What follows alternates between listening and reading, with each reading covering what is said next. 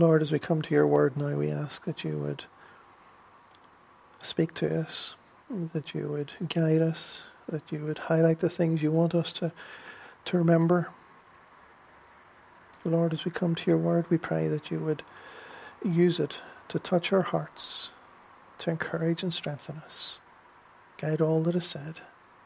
In Jesus' name, Amen.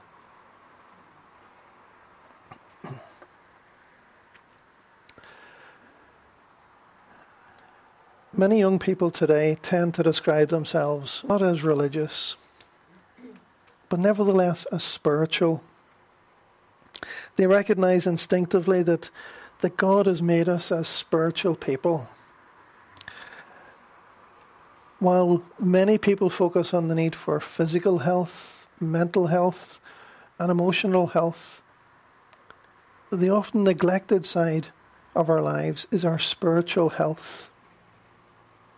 And yet, people are looking for spiritual fulfillment in all kinds of different places. For example, Tony Campolo said, Ours is an age in which spiritual blessings are being promised to those who buy material things. The spiritual is being absorbed, absorbed by the physical. The fruit of the Spirit, suggests the media, can be had without God and without spiritual disciplines.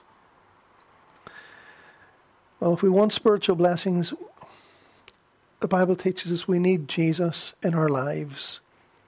We need to be reconciled to God through faith in Christ. And then we need, as part of that, we receive the Holy Spirit and we need to walk in holiness, walking in the Spirit. It's only then that that spiritual vacuum, that that spiritual need becomes properly filled. And once we receive the Spirit, we need to walk in the Spirit and keep in step with the Spirit. How can we do that? There's many ways. Spiritual devotions, daily devotions, worshipping at church each week as circumstances allow us, serving God, using our gifting in the Spirit through the church, through other organizations, witnessing, being salt and light, at home, at work, in social contexts. These are all ways in which we can serve God, walk in the Spirit. But today I'd like us to focus on one aspect of spiritual health, and that is the fruit of the Spirit. the title today is Keep in Step with the Spirit. That's, uh, that's what Paul says at the end of Galatians chapter 5. It's also the title of various books that are on the same topic. So it's, it's not a unique heading by any means. Let's start off with looking at the work of the Holy Spirit. In order to see the fruit of the Spirit, it's helpful to take a bigger picture and look at the, the work of the Spirit. When people talk about the Holy Spirit and keeping in step with the Spirit, what comes to mind? For many people, it's charismatic or Pentecostal gifting. It's about the extraordinary work of the Spirit, the supernatural gifts of healing, words of knowledge, and so on. Paul says in Galatians 5:25, "Since we live by the Spirit, let us keep in step with the Spirit." And yet, without taking away from the need to, to use our gifting in the Spirit, the context here in Galatians, like, like in all situations, a verse is often explained or put in context by the verses around it, the passage around it. Just after those words, Paul writes, Let us not become conceited, provoking and envying each other. You think, hold on, where did that come from? I thought he was going to be talking about, you know, the Spirit working in power and doing miracles and things. But When he's talking about how we get on with each other.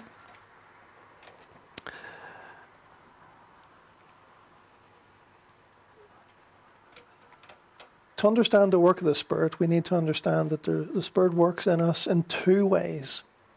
One is the fruit of the Spirit, The Spirit creates in us a new heart. We receive new life when we place our faith in Christ. And that new life grows as we walk in the Spirit. We grow in holiness as we set our minds more in the Spirit than in the old nature. And we produce the fruit of the Spirit. It's very popular today to talk about the Spirit as a shortened version of the Holy Spirit. And the work of the Holy Spirit is, well, there's a clue in the title the Holy Spirit. Or as we read in a number of places in the New Testament, he's described as the Spirit of holiness. So the work of the Spirit in us is holiness. And when we are walking in the Spirit, we're walking in the Spirit of holiness. On the other hand, there's gifts of the Spirit. While the fruit of the Spirit is what the Spirit does in us, concerning us, our growth, our maturing in holiness. In, when the Holy Spirit works in us, He works through us when it comes to the gifts of the Spirit. The fruit of the Spirit is working. We are the, we are the subject. We are the ones who are being worked on. But regarding the gifts of the Spirit, it's not about us, it's about others. Particularly, it's about the building up of the church. Paul writes in 1 Corinthians 12 there are different kinds of gifts, but the same Spirit distributes them. There are different kinds of service, but the same Lord. There are different kinds of working, but in all of them and in every one, it is the same God at work. Now, to each one, the manifestation of the Spirit is given for the common good. The gifts of the Spirit are given to build up the church. They're not there just for our personal edification. We can sometimes even be used by the Spirit in terms of gifting when we're not having a good day personally. Timothy Keller once said that there's times when he's not in a good place himself, as he ought to be, but when he gets into the pulpit, the Spirit uses him when people are blessed. The gifts of the Spirit are not about us, but about how the Spirit blesses others. In contrast, the fruit of the Spirit, it's all about us and our maturing in the Lord. So, coming back to Galatians 3 again, we see here that the context is clearly not about gifts of the Spirit, but about the fruit of the Spirit. In fact, in verse 22, Paul says, But the fruit of the Spirit is. He defines it, it's clear. Being led by the Spirit, that's a phrase that, that we hear a couple of times in the New Testament we read in one of the Gospels where Simeon came to the temple, and depending on the translation, that he was led by the Spirit, and he sees the young baby Jesus. But actually, the, the translation is better. He came in the Spirit. The only two references that seem to be led by the Spirit, clearly in a leading way, with that word to be led are in Galatians 5, verse 8. In this chapter we're looking at, as well as Romans 8, 14. The idea here is that the Spirit is leading us and that we're being led by the Spirit. That there's a connection. Actually, it's probably when we think of it being led, if you think of somebody leading a horse, you think of somebody's got the reins and they're pulling the horse along. And that's where that phrase being led in the Greek would have had connotations to do with a horse. But actually, the, arguably, Paul was alluding to something very different. Greek mythology, Greek philosophy was very popular at the time Paul was writing, and people knew of the the analogy of the charioteer from the work of Plato and others. Have you ever seen the film Ben Hur? It's it's like Formula One back two thousand years ago. You get people racing in their chariots with four horses in front of them, racing along at great speed around a circuit. Charlton Heston is still well remembered for that very famous scene. Yet, while some of the charioteers had four white horses and others had four black horses, the analogy of the charioteer that was very familiar to people um, back in, in the days of Paul was where, well, let me show you an image where you, you had two horses, where you had a black horse and a white horse. The black horse, if the charioteer let the black horse lead, then the black horse would go down. The black horse is like the dark side. And the dark horse would, would lead us down into the underworld, into things which are of sin and darkness. But if the charioteer was to give rein in the black horse and let the white horse lead, the white horse would lead upwards to heaven. That's what the, the Greek philosophers believed. And it seems that Paul is using this analogy to say, listen, rein in the flesh, but be led by the Spirit. Let the Spirit lead you. Those who don't have the Spirit only have a dark horse. Okay, the dark horse might have some good days and they're not quite so bad, but it's still only a dark horse. But once we've got the Spirit within us, we have the white horse, and we need to let the Spirit lead us. We need to give the reins to, unto the Spirit and rein in on the flesh. So, there's a command, the exhortation here, to be led by the Spirit. Being led by the Spirit in the New Testament, Paul's writing, is all about the fruit of the Spirit. It's not about wondering where's the Spirit going to lead me today? What's the Spirit going to lead me into things that I've never known or done before? It's not about the unknown, it's about the known. It's about walking in the fruit of the Spirit. There are, of course, ways in which the Holy Spirit will guide and lead. In Acts 13, he led the the elders and the church leaders to set apart Paul and Barnabas into ministry. The Spirit does lead, definitely. But what Paul is talking about here and in Romans chapter 8 is about the fruit of the Spirit, walking in holiness.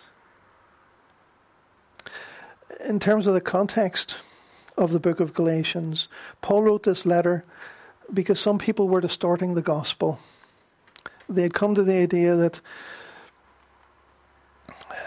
you got to keep the law of Moses, from circumcision to food laws.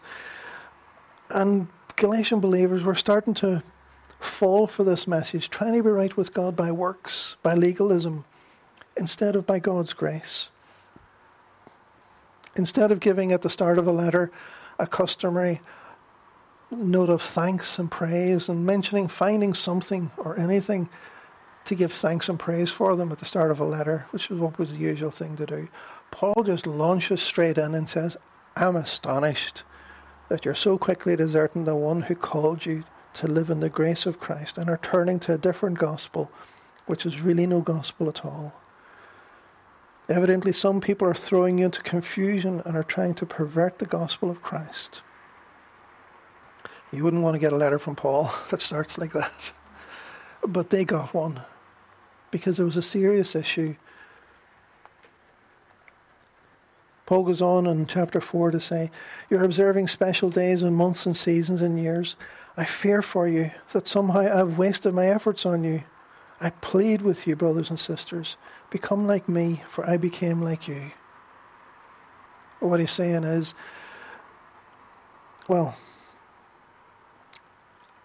Paul is a Jew wasn't following all the law of Moses anymore. He was free in Christ. He didn't have to do that in order to be right with God. Uh, they are trying to do all that, but he said, Be like me, the way you were. You don't need to follow all of that legalism. Skipping forward to Galatians 5, he writes, It's for freedom that Christ has set us free. Stand firm then, and do not let yourselves be burdened again by a yoke of slavery. And so he says in verse 13, You, my brothers and sisters, were called to be free, but do not use your freedom to indulge the flesh. Rather, serve one another humbly in love. For the entire law is fulfilled in keeping this one command love your neighbour as yourself. If you bite and devour each other, watch out, or you will be destroyed by each other. His focus is not to be legalistic. His focus is not to be focusing on the law, but to walk in the Spirit, to walk in the freedom of grace that Christ has given. He associates law and legalism with walking in the flesh. And the things of the flesh include biting and devouring one another, destroying one another. And so that's what he starts this passage in Galatians 5 with. And he ends with almost another bookend on that passage. Let us not become conceited, provoking and envying each other. His concern is for the church. His concern is for their, for their well being. His concern is that they will walk as they ought to before God, for their spiritual health. Since we live by the Spirit, let us keep in step with the Spirit. So, Paul's concern throughout the book of Galatians is primarily that they won't be legalistic. In verse 14, he says, The entire law is fulfilled in keeping this one command love your neighbour as yourself.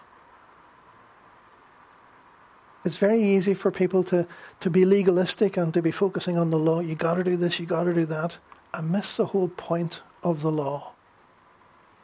The purpose of the law is to love God with all our heart, mind, soul, and strength, and our neighbour as ourselves.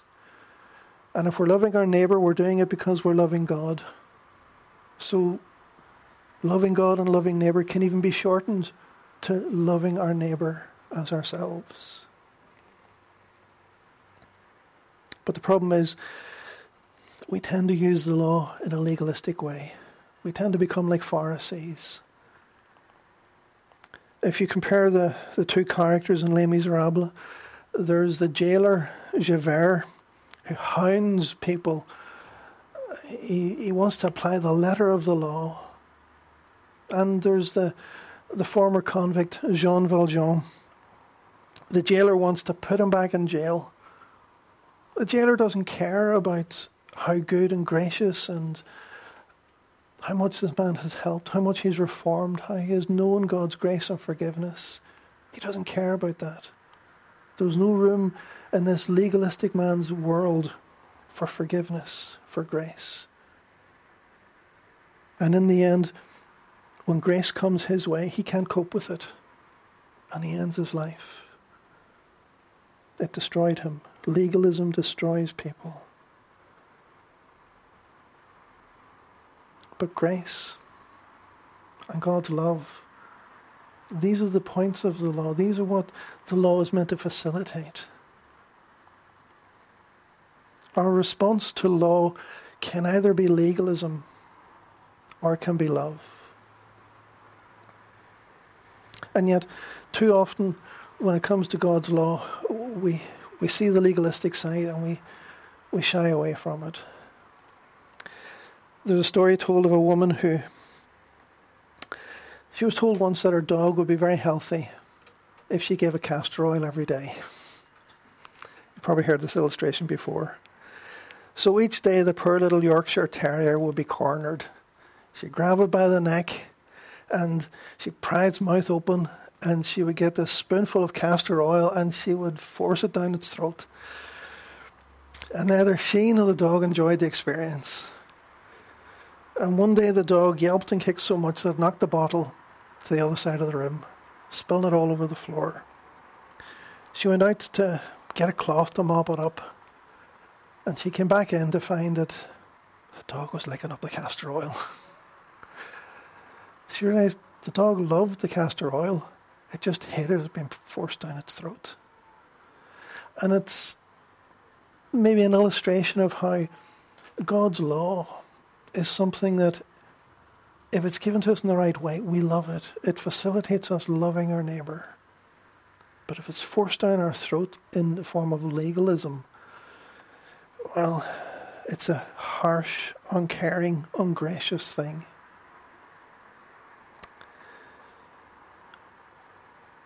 And we're far more legalistic than we than we realize. It, it seems to come naturally to us, and we don't even see it in ourselves. A woman called Joanna Reardon wrote, When our children were young, my husband and I decided we wouldn't watch R rated movies. That's the American equivalent of 15s, roughly.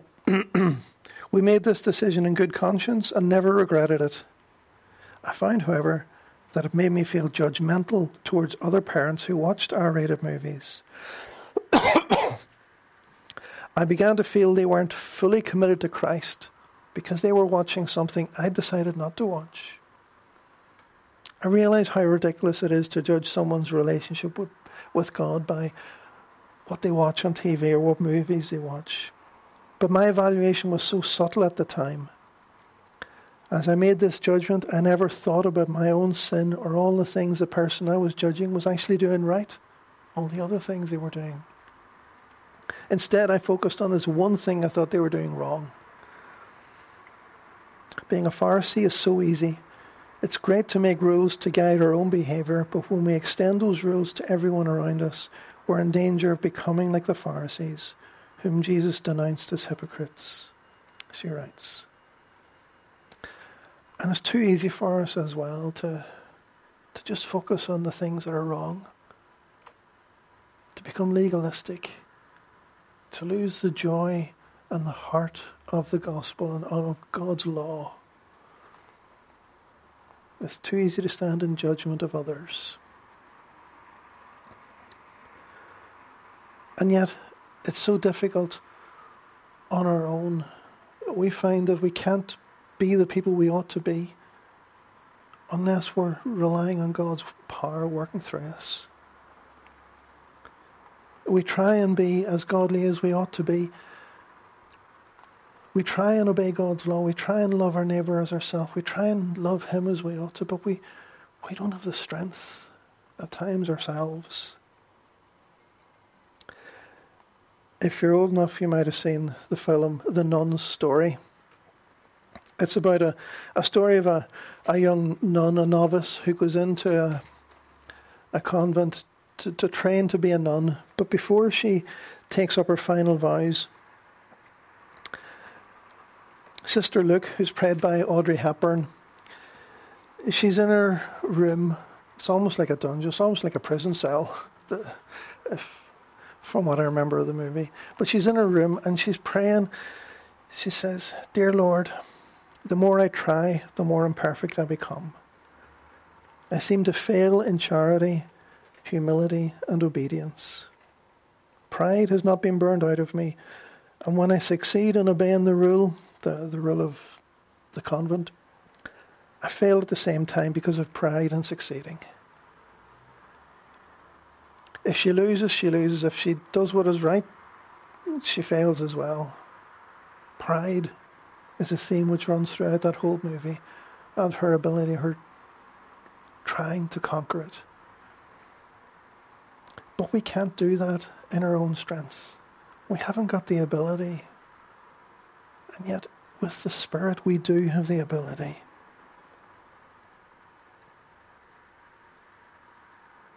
There are many ways in which we can be legalistic towards others. And for each of us, we might be legalistic in a different way. And it's not always legalism in terms of pointing out things. It, sometimes it's judgmentalism which is a form of legalism. It's not that we can't discern between what's right and wrong, and it's not wrong to discuss it at times with each other to try and figure out where is the line between what's right and wrong. But there's a difference between discerning and judging. We ought not to be condemning of others. We ought not to drop our standards. But we can keep our standards, but not in a judgmental way. But in order to keep in step with the Spirit, we need to walk in the Spirit. And we are in a spiritual battle, not just with as Paul describes in Ephesians 6, the spiritual powers in the heavenly places, demonic forces. We're in a spiritual battle within our own hearts. Paul describes in Galatians 5, verses 16 to 17, what he later, years later, writes to the, the church in Rome, and he describes in more detail in Romans chapter 7. So I say, live by the Spirit, and you will not gratify the desires of the flesh. For the flesh desires what is contrary to the Spirit, and the Spirit what is contrary to the flesh. They're in conflict with each other, so that you are not so that you are not to do whatever you want. We, we find there's this battle going on within us between the old sinful nature and wanting to walk in the Spirit. We all know this. Being a follower of Jesus, we struggle with sin, not just temptation from others or from the evil one, but temptation in our own hearts.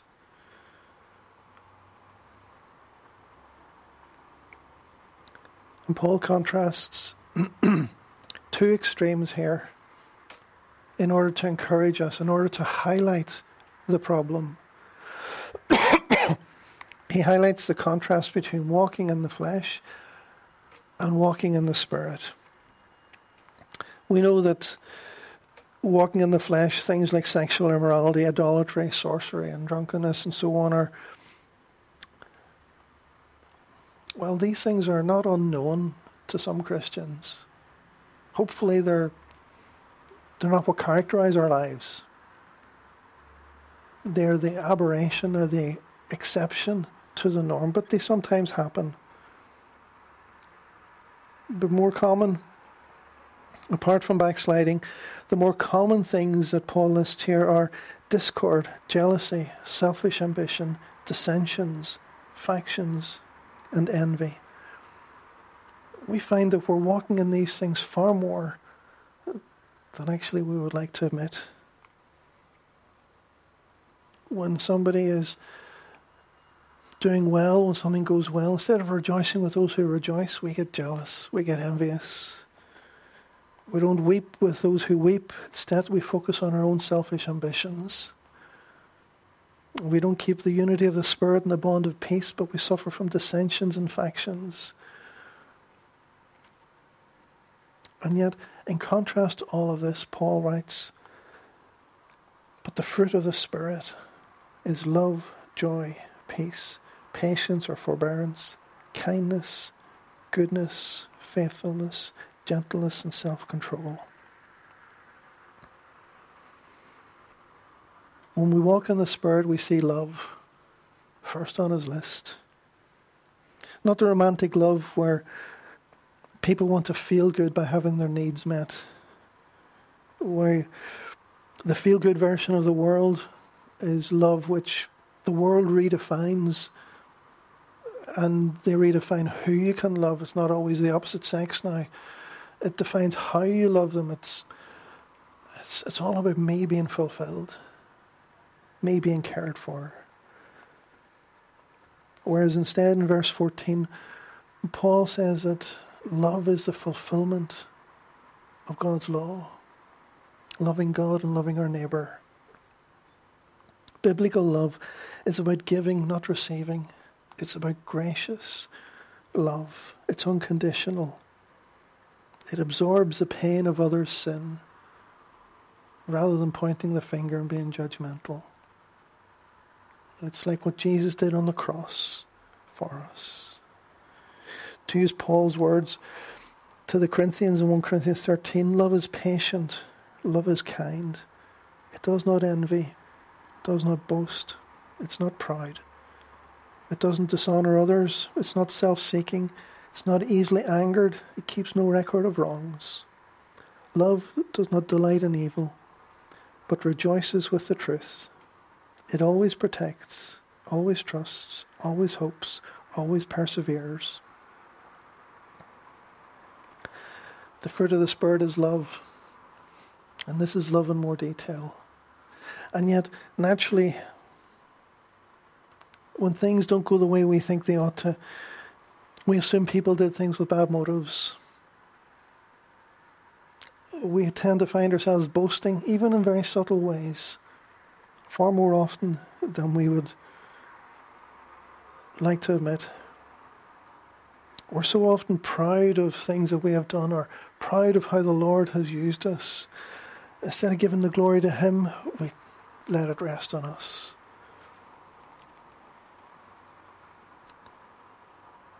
Sometimes we're too easily angered. Sometimes we keep a mental list of all the things that people have done wrong. We're unforgiving. And we're more focused on pointing the finger than on praising people. Sometimes we dismiss people's sensitivity. We don't respect them enough. We're not concerned about them enough. We don't consider others better than ourselves. Sometimes we can be controlling or forcing our views on others or belittling them, having a controlling behavior because we think we're right. Instead, we should be gentle, we should be kind, we should be good towards others. Sometimes we gravitate towards the dark side of what's on the TV or in the media. Instead, we should rejoice in what is good and honourable and pure. Instead of building people up, we end up dragging them down. But if we walk in the Spirit, we will build each other up. We will encourage, we will love, we will provide a safe place for people. And we will have joy in our hearts, we will have peace in our hearts we'll. Have you ever noticed how this list of the fruit of the Spirit in, in Galatians 5 22 to 23? There's only a couple of things that are actually about us, but most of them are just about us in isolation, like joy and self control. But most of them are about how we relate to other people. Love, peace, patience, kindness, goodness, faithfulness, gentleness. You can't do that except with other people. You can't be gentle without anybody else being there. You can't be patient unless there's somebody to be patient with. You can't be kind unless there's somebody to be kind with or to. So the fruit of the Spirit is, off, is more about how we engage with others more often than not. If we struggle with self control, well, we can say no to, to things that we ought not to, to, to indulge in. And we can encourage that by maybe fasting once a week. Fasting not only helps us draw closer to the Lord for a, a certain amount of time, but it also builds our self control.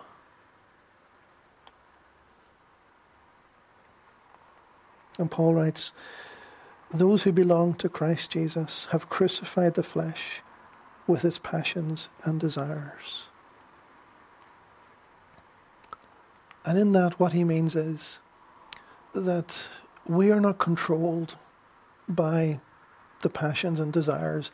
These things do not control us. Too often you hear people say, I'm sorry, I shouldn't have done that. I just couldn't help myself. A passion controls them a temptation they can't resist. But when Christ died on the cross, we died in him. Our old nature died in him in the sense that it now doesn't control us. We're no longer slaves to sin. It's still there, but it's not in charge. We can now walk in holiness. We can walk in the Spirit. We can please God. We can have the fruit of the Spirit. And when we're walking in the Spirit, we won't be legalistic. But we can trust in Jesus and we can walk in the Spirit as we follow Him. Catherine Booth, whose husband started the Salvation Army, writes that what the law tried to do by a restraining power from outside, the gospel does by an inspiring power from within. The law tries to tell us you should do this, and we haven't got the ability to do it as we ought. But the gospel, the spirit within, enables us to do it as we ought. And yet, we too often fail. We end up being legalistic, we end up being unloving instead of loving, impatient instead of patient.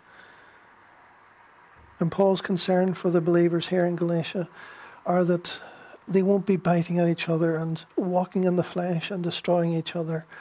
He wants them to focus on the grace of God, the mercy of God, and to walk in the Spirit.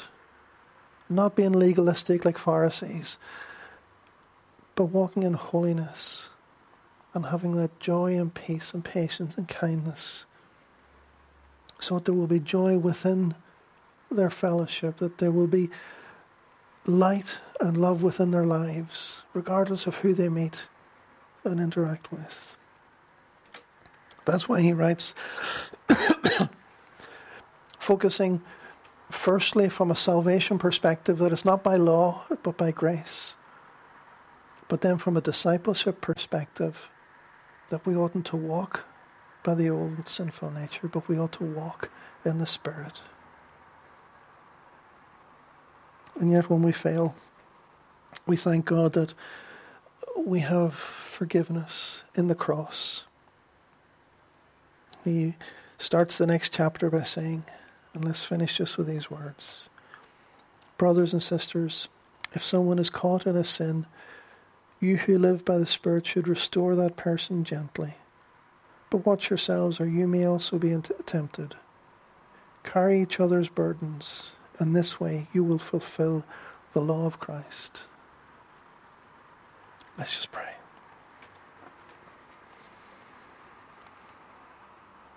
Lord, we thank you for going to the cross in our place, for the forgiveness we have. But we thank you for the Spirit We thank you for the new Spirit in our lives. Lord, forgive us when we have sinned, but Lord, help us to set our minds on the Spirit, to walk in the Spirit, and see the fruit of the Spirit grow in our lives, to be more sanctified, to be more holy, which is what we have been called to. In Jesus' name, Amen.